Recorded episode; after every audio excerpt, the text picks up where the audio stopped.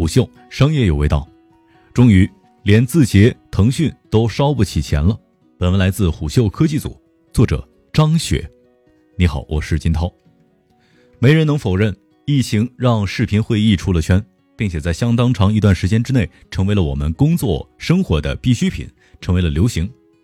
Zoom 的首席产品官在接受媒体采访的时候所说：“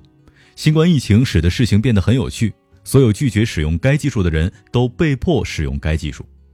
但没有人知道新冠疫情呼啸而过之后，留给视频会议的是一片光明还是一地鸡毛。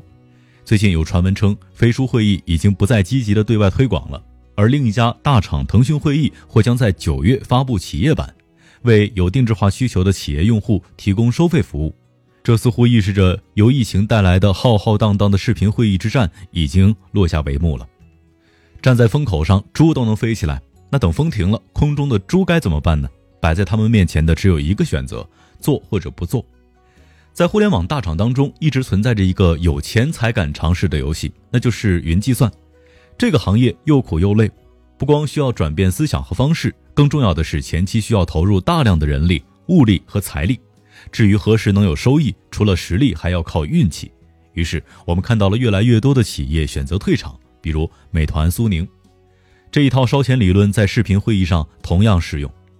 虽然视频会议只是一个软件，不像云计算需要搭建复杂的底层技术、建设配套的数据中心，但由于互联网大厂在抢占视频会议的市场的时候所采用的还是 to C 思路，免费低价的策略，所以烧钱的速度并不亚于人们所熟知的电商补贴。所以，要真正在市场上做出成绩、打出声响，难度并不在技术，还是在钱。在经济下行和疫情的影响之下，其实推出视频会议的厂商也有着矛盾的心理：一方面好不容易遇到一个切入 B 端市场的突破口，另一方面又对前期的补贴投钱犹犹豫豫。因此，大部分的厂商渐渐从尝试到放弃了。因此，这个行业的洗牌要远比我们想象来得快。相比于二三月份，几乎每天都能够看到关于视频会议的新闻，但是如今他们当中的大部分却销声匿迹。一位视频会议从业者告诉虎嗅，从五月份开始，整个行业的情况已经回归理性，不如他们来的时候的风风火火。这样的悄悄离场，反倒显得有几分凄凉。如果连擅长变现的互联网大厂尚且还不能从视频会议场景获益，那么，是否意味着初创企业能够达到盈利的机会就更少了呢？虽然说视频会议软件多为大厂背景，但在这个风口也少不了跟风起势的初创企业，比如蓝信、好视通、极构科技等等。在财力、人力、品牌等因素的影响之下，他们是比不过大厂的，甚至未来会出现因为消耗不起补贴而被迫掉队的公司。正是如此，即使今年视频会议大火，但是不少投资人告诉虎嗅，目前这个赛道还是持谨慎观望态度的。而更深层次的原因在于，对于普通人或者是成本受限的中小企业来讲，视频会议的画面质量流畅与否并没有那么重要，不值得投入一定的经济成本，譬如购买专业的硬件设备，所以他们大多选择了免费视频会议软件来解决沟通效率问题。但免费用户真的不利于视频会议产品供应商的长期发展吗？一位头部投资机构 To B 行业负责人认为，互联网大厂想靠视频会议软件赚钱其实并不难。而关于纯软件产品和软硬件产品的差别，小鱼一联董事长袁文辉称，这两种产品是为了解决不同需求而产生的。纯软件的产品，比如钉钉、飞书等，主要面对的是多个个人之间交流的场景，而且这个场景的用户对视频的需求并不迫切，甚至很多不打开摄像头，直接就是语音对话。传统的视频会议是解决了企业领导们在会议室里面跟全国各地员工开会的场景，都是硬件到硬件，网络需要用专线，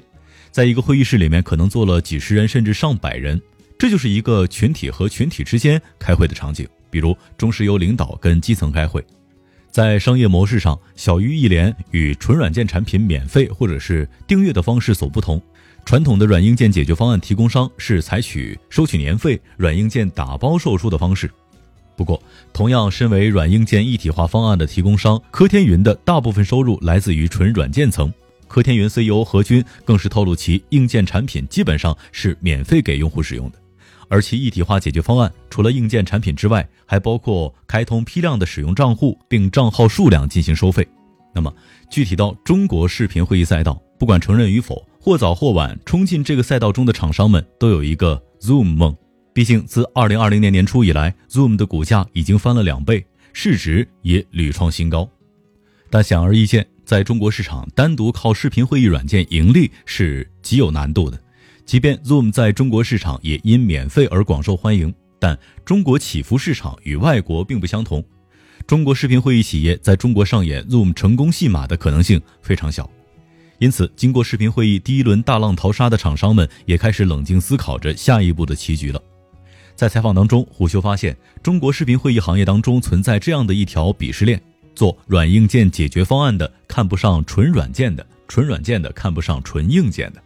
对于视频会议行业来讲，不同规模的企业选择主要取决于 IT 基础设施能力与付费能力两大因素。大型企业为安全敏感型，中型企业主要追求性价比，小型企业、微型企业为成本敏感性。知情人士告诉虎嗅，华为跟一般科技互联网公司做的视频会议软件不太一样。他说，华为实际上是先做了硬件的视频会议，即传统的需要专网专线的硬件视频会议系统，但后来他看互联网巨头做这个不顺眼，又整了一个跟巨头一样的纯软件的会议软件。值得一提的是，这两个产品是两个不同的部门负责的，他们并不是打包卖。一方面，硬件产品解决了企业在采购流程上的困难；另一方面，硬件对于中国的付费意愿比纯软件更强。比如说，厂商卖给他一个硬件，那么他持续付费的意愿就会增加。所以，硬件不只是个敲门砖。可见，未来在视频会议市场，至少在中国视频会议市场，软硬件一体化将成为大中型企业采购应用的趋势之一。值得一提的是，近日 Zoom 也开始做硬件产品了，其硬件产品定价为五百九十九美元，这从侧面印证了跑在最前面的 Zoom 已经遇到了天花板。对此，业内人士表示，这证明了几年前的一个行业判断：真正的客户需求是需要软硬件结合的。毕竟，随着客户要求的提高，诸如服务可靠性、高清质量的音频和视频、连接问题或软件集成问题等需求会陆续出现。